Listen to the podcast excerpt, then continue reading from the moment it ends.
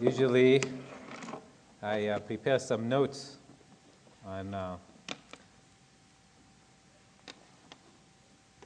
the weeks previous to my coming up here and speaking. It takes quite a bit of preparation. And uh, I have uh, helpers who help me by putting up slides and uh, verses so you could follow the message without opening your Bible, which I recommend you open your Bible all the same and, and read from your Bible. But in case you don't have a Bible or you want to, often the verses are displayed up. And uh, to make sure they have an opportunity to prepare those slides, I will usually save them in a Dropbox we have for the chapel, and then they can upload it and put it on the screen so all of you will have the advantage of it. So I did that, and usually I don't give them enough warning, and sometimes I get chastised for that. And um, so this morning I went on my phone and texted Jake, uploaded the message to the Dropbox. And I probably get, get a text back saying, I won't be there. And if you look around, it's true, Jake is not here. I had no idea why, and I was thinking of asking, but I figured, well, you know, he could have tell, told me maybe it's none of my business. So uh, I texted Luke instead, and or called Luke, and so Luke is, is there helping me. And I understand maybe Jake is, is listening live and uh, has the opportunity to hear me as well. But the reason Jake is not here is he had uh, an infection called uh, an appendicitis. Is that correct? I, I may, I may uh, sometimes make mistakes. Now I pronounce words, and I trust you will forgive me. but appendicitis is an inflammation or infection of the appendix, and it can be deadly. If you don't catch it, the appendix will burst and I guess spread the infection throughout your internal organs and uh, could, could definitely kill you. And uh, Jake, I guess, suffered some discomfort uh, Thursday and then got worse on Friday. And uh, after consulting with his mother, decided to call the doctor, and the doctor had him come in Friday night. He was admitted, had a surgery Saturday morning to remove the appendix. And uh, it was a blessing. We recognized that the appendicitis was diagnosed so quickly, because if it wasn't diagnosed, Jake could be in a much more serious problem. And uh, today we have a passage about diagnosis of a condition that many people in the church today suffer, and I don't doubt there's probably some people here this morning that suffer from this same ailment that um, James will talk about. It's called faith without works. Faith without works. And it can be just as deadly, if not deadlier, than appendicitis. So, with that, let's turn to the passage, James chapter 2 and verse 14. James chapter 2, verse 14. What does it profit, my brethren, if someone says he has faith but does not have works? Can faith save him? If a brother or sister is naked and destitute of daily food, and one of you says to them, Depart in peace, be warmed and filled, but you do not give them the things which are needed for the body, what does it profit? Thus also faith by itself, if it does not have works, is dead.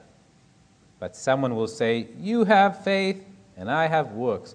Show me your faith without your works and I will show you my faith by my works. You believe that there is one God. You do well. Even the demons believe and tremble. But do you want to know, O foolish man, that faith without works is dead? Was not Abraham our father justified by works when he offered Isaac his son on the altar? Do you see that faith was working together with his works, and by works, faith was made perfect. And the scripture was fulfilled, which says, Abraham believed God, and it was accounted to him for righteousness. and he was called the friend of God. You see then that a man is justified by works and not by faith only. Likewise, was not Rahab the harlot also justified by works when she received the messengers and sent them out another way? For as the body without the spirit is dead, so faith without works is dead also. Faith without works.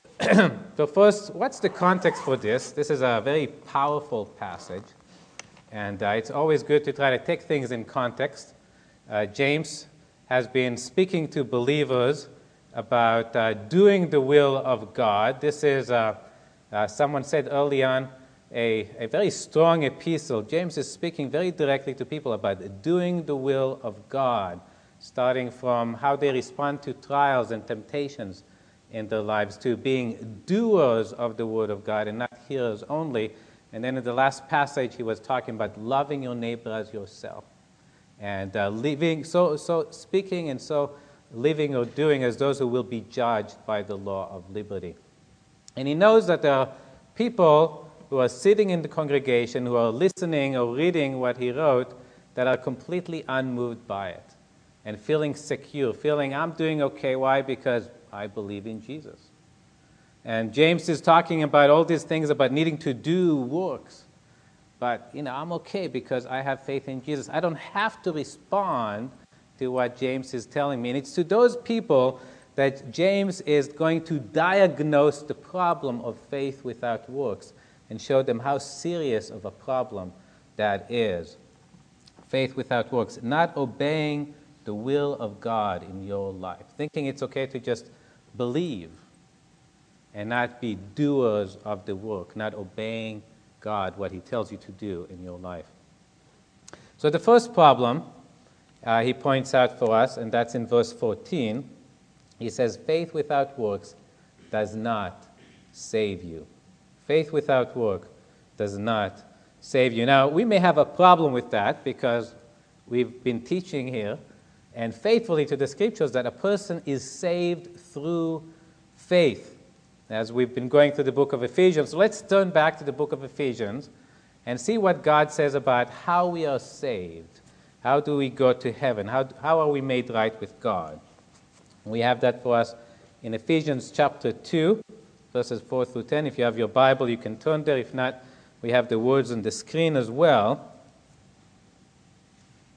And in Ephesians chapter 2, we were told, starting in verse 4, But God, who is rich in mercy, because of his great love with which he loved us, even when we were dead in trespasses, made us alive together with Christ. By grace you have been saved, and raised us up together, and made us to sit together in the heavenly places in Christ that in the ages to come he might show the exceeding riches of his grace in his kindness toward us in Christ Jesus. For by grace you have been saved through faith, and that not of yourself, it is the gift of God, not of works, lest anyone should boast. For we are his workmanship, created in Christ Jesus for good works which God prepared beforehand that we should walk in them. So, a number of things here we learn about salvation. First of all, all salvation is of God. If you understand how dead we are in our sins, how condemned we stand before God, we had a devotional this morning about how God knows every sin that we have committed, and every sin has a just reward. Every sin earned for us uh, a penalty an eternity in hell. That's how dead we were, how much without hope. Only God can save us from that situation. Salvation is of God. Second, we see here that salvation is by grace. And what that means is that you don't do anything to earn that salvation. You can't offer God money or a good work or anything, and because of that, deserve to be saved. Grace means undeserved favor. God save us as a free gift. We don't have to do anything to earn salvation. Third, we see here, and this especially pertains to us in verse 8, that salvation is through faith. And I have a, an illustration for that. Look if we can get the, uh, the slide up to try to understand what does it mean that salvation uh, is uh, of God through faith by grace. I apologize, it's hard to see, but if you can kind of tell, it's a big hole. And there's a person inside of that big hole. And uh, that's, that's a problem, obviously, for that person. That's what we were like, uh, being dead in trespasses and sins. We were under the judgment of God. We had no hope, no way out. And God, in His grace, is reaching down to us. There's a rope in there, and uh, there's kind of a little stone or something at the bottom of that rope. And basically, all that person needs to do is grab onto that rope, sit on that stone, and let the person pull him out of the hole. And that's what salvation is. God is doing the work, God is offering to you free, free of charge. Faith is basically holding onto the rope and sitting and letting God pull you out. So, relying upon God and what God has done for you. Now, because of that, one of the things it means is salvation is available to everyone, right? Whether you're a little child Jesus says you need to have faith as a little child to enter the kingdom of God. So a little child can enter the kingdom of God by believing, trusting in God and his work of salvation for us through the Lord Jesus. Uh, and, and a person who's a robber, a murderer, hanging on a cross next to the Lord Jesus, who has no opportunity of doing any good work because he's going to be dead in minutes or maybe hours. And yet that person could trust in the Lord Jesus and be saved and be pulled out of that hole. Salvation is by faith, it's available to everyone. but it also means that salvation, that uh, faith is, uh, and this is kind of a big theological word, is not meritorious. Faith is not meritorious, meaning you can't hold on to that rope, be pulled out of that hole, come out and say, I saved myself. Oh, or, you know, I deserve to be saved because of my great faith. I mean, you held onto the rope. God pulled you out. You didn't do anything to deserve your salvation. And that is why salvation is by faith, and we still cannot boast, lest anyone should boast. No one will be boasting in heaven. All hands will point to God. It's Him that did it. He is the one that deserves the glory for our salvation. but so salvation is of God, salvation is by grace, salvation is through faith, but, and that's what we have for us in verse 10, salvation results in a change in a person. Look at verse 10 again. For we are his workmanship, a work that God himself does, created in Christ Jesus. This talks about being born again. There is a new life, there is a new you that happens when you are saved for good works, which God prepared beforehand that we should walk in them. If you are saved, there should be good works in your life. A change should happen. And that's what James is talk, talks about in uh, James chapter 2, verse 14, when he says, If someone, what does it profit, my brethren, if someone says he has faith but does not have works? Can faith save him? Can this kind of a faith that has no works associated with it be real evidence of real salvation? And the answer is no. If there is nothing in your life, if there's no good works, nothing in your life indicating a desire to do the will of God, you are not saved. It doesn't matter that you have faith, there's a problem. Something didn't happen that was supposed to happen when you believed. That's the diagnosis that James is making in regards to a person. Second, so first one was faith without works does not save. And James is continuing with the diagnosis. The second one is faith without works has no value. And he illustrates it for us in verses 15. If a brother or sister is naked and destitute of daily food, a real reality in those days, for us it's kind of hard to imagine somebody walking up to a door, you know, with not enough clothes on. Naked means not enough clothes to protect them from being exposed to the weather. Doesn't mean being completely naked. Uh, destitute of daily food, not having enough food. And we would imagine if a person comes to a house and knocks on a door without enough clothing and has no food, you know, it's probably a person who's made some poor choices in their life. Now, it could be true, and we should still help that person. But here in this case, it could have been a believer who, because of their faith in the Lord Jesus, was disowned by their family. Most, most believers at that time, and probably the audience James is writing to, are Jews. And many Jews, when they believe in Jesus, are put out from their family. The family says, Fine, you want to believe in Jesus? You're not part of our family anymore. And if that person doesn't have you know, a job or some private fortune, that person is left destitute. And he may start going knocking on doors of other believers. I believe in Jesus. I'm not part of the family of God. Would you please help me? And this is the response of a person who has faith without works. And one of you says to them, Depart in peace. Be warmed and filled, and sends them out of their house with nothing. Faith without works. And what James says is if you do not give them the things which are needed for the body, what does it profit? There's no profit that comes out of it. Obviously, not to the person you sent out. Obviously, not to you. Nobody will think more highly of you because you said some grand words. but I'm thinking especially of God. Jesus said this By this, all will know that you are my disciples if you have love for one another. There is one great testimony for the reality of God and salvation and the church being the people of God, and that should be love between the believers. And right now, this person sent a fellow believer out the door naked and without food. What kind of love is that?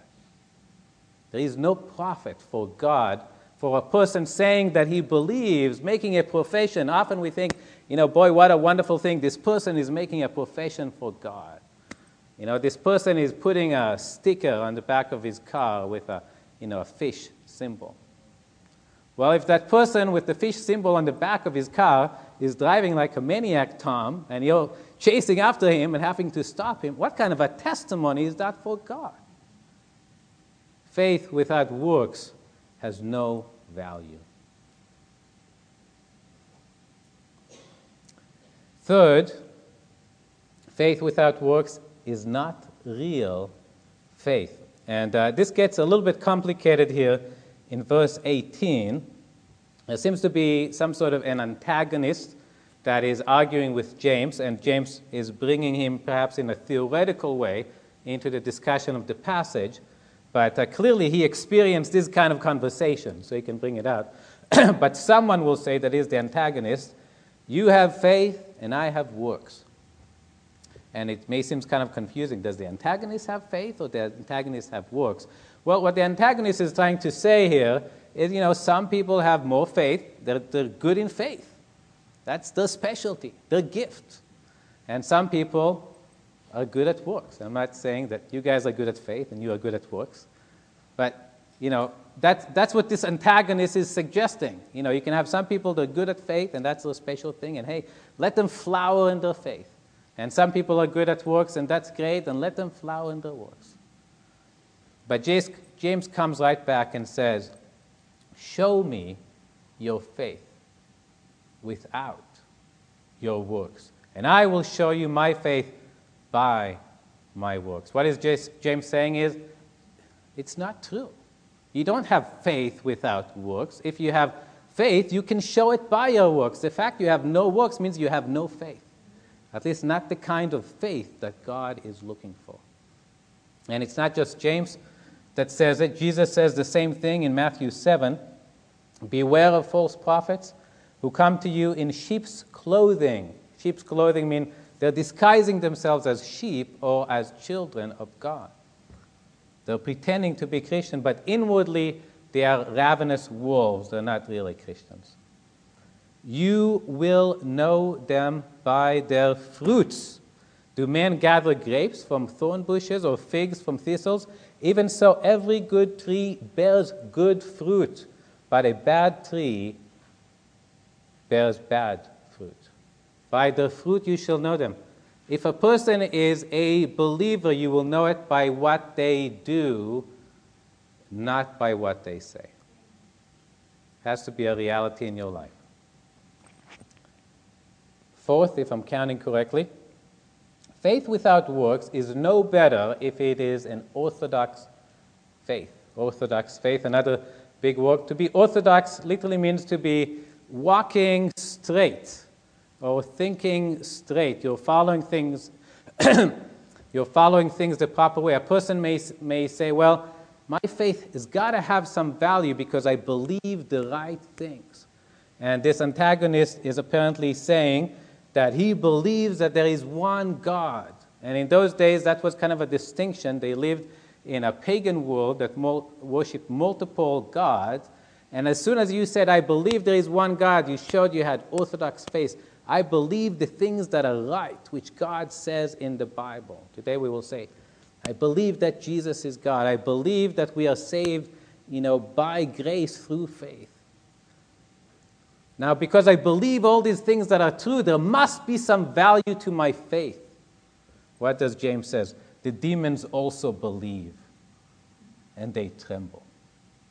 The demons have orthodox faith too. They believe there is one God. They believe that Jesus is God. They believe that people are sinners, that they're saved by grace through faith, and they try to interfere with that. They hate God and they tremble for a good reason. So, Orthodox faith has no value in and of itself if there is no works showing evidence of real transformation in your life. Faith without works is no better if it is orthodox. Fifth, faith without works is fooling yourself. We had an uh, example of, of uh, Jake being on the ball. He had some pain. He called his mom. His mom said, Call the doctor. The doctor diagnosed. He took care of the problem. There's a, a picture here of a case where that did not happen. Uh, Sharon, my wife, she's in the other room, but uh, she uh, is an optometrist by profession, and uh, she did her rotation at a clinic where a person came in with a patch on his eye. And he didn't even come to the eye doctor first. He went to a doctor because he had some chest, chest pains, and the doctor said, you know, obviously you have a problem with your eye. You should also visit the optometrist while you're here. So he goes to the optometrist, and the optometrist starts asking him, well, you know, what's, what seems to be the problem? And he says, oh, you know, I scratched, scratched my eye doing some gardening. I'm okay. It's not a problem. And uh, so the optometrist asked, Well, how long ago did it happen? He said, Oh, maybe three or four years ago. Funny, huh? And uh, what happened three or four years earlier is that the man noticed this in his eye. And for those of you who may not recognize what that is, I think I wrote it here for myself so I get it right. That's basal cell carcinoma, which is a cancer and uh, those you who know something about it know it's a fast spreading and a very dangerous cancer. For that to go untreated three to four years, this man lost half his face in a surgery to fix the problem. And could have killed him if it would have gone any longer than that. And that's the problem of faith without works. You think you're okay. There's evidence otherwise, the signs in your life not always okay. Your life is not conforming to the Word of God. God says, do this, and you don't do it. God says, do that, and you don't do it. The signs that there is a problem. But if you don't address it, if you do nothing about it, you're doing the same thing this guy did. You're fooling yourself. Faith without works is fooling yourself. Jesus didn't want that to happen. Matthew 7 not everyone who says to me, Lord, Lord, shall enter the kingdom of heaven, but he who does the will of my Father in heaven. Many will say to me in that day, Lord, Lord, have we not prophesied in your name? Cast out demons in your name? And done many wonders in your name, and then I will declare to them, I never knew you. Depart from me, you who practice lawlessness. Professing believers, they called Jesus Lord. They did things in his name. I never knew you. What was the evidence of that? They never did the will of God, his Father. They practiced lawlessness, meaning they didn't obey the law of God.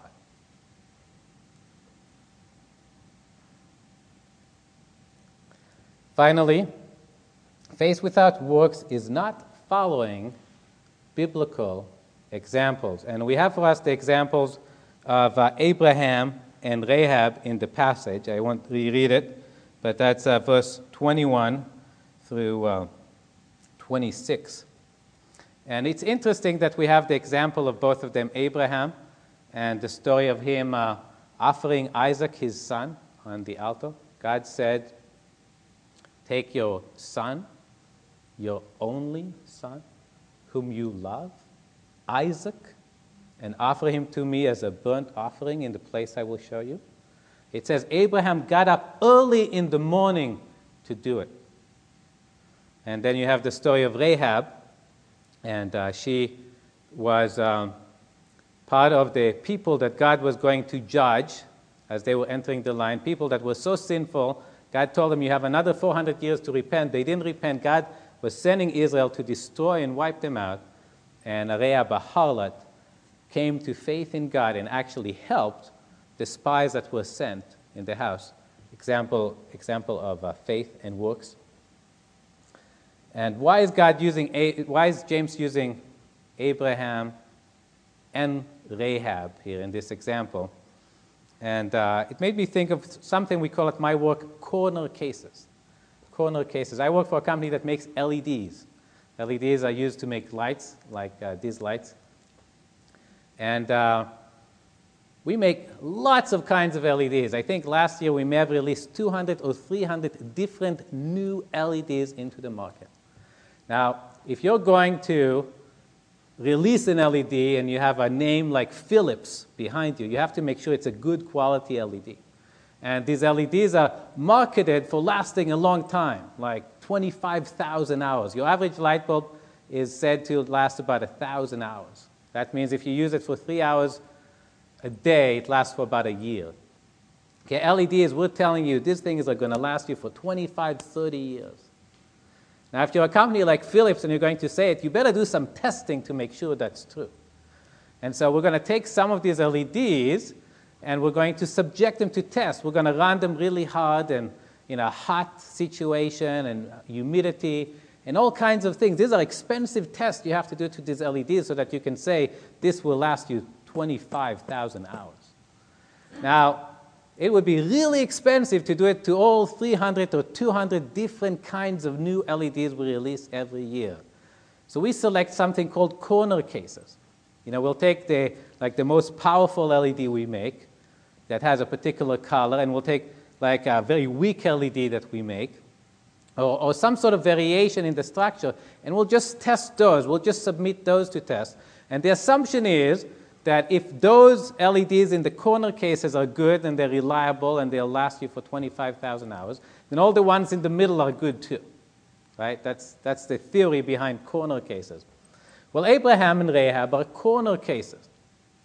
Right? They include all of humanity between them. One is a man, one is a woman. You should fit into one of those two categories. Right? One is a Jew, one is a Gentile. You should fit into one of those two categories. One is at the very top of society. Abraham, he was a leader of a people. Out of him will come a whole nation. One is at the very bottom, Rahab a harlot, the very lowest place of society. And yet, the same was true in both of them. Works were evidence of their faith. The fact they were saved was evident in their life. They both did the kinds of things that you knew these people must believe in something. They must have a reason for what they're doing. For Abraham to take his son and lay him on the altar took faith There was evidence for Rahab to receive the spies and welcome them and then send them out another way was evidence of her faith. In your life, there should be something that is evident of faith, something different. I remember when uh, my daughter Eliana was diagnosed, before she was born, of uh, having potential serious complications, uh, the doctor you know, rushed us to a specialized clinic where they could do better imaging to find out if the problems we were told she has are really true. And they, they rushed us to you know, a consultant and people that could advise us uh, on performing an abortion. And when we told them that abortion was not an option for us, they were surprised. They assumed that the first thing we would want to do as soon as we found out that our child was going to have serious issues was have an abortion, because that's what people do. They don't want to have live a life with a child that has serious issues that will affect how they will live for the rest of their life. But we believed in the Word of God. There is a person here. This person has a soul and a value before God. To, to abort this child is to commit murder. We're not going to consider that. That was evidence of faith. People were surprised that that was how we thought. And that should be true of you as well. If you're saved, there should be evidence. People should be surprised at things that you do. Why did you do that? Well, let me tell you. There should be something demanding explanation.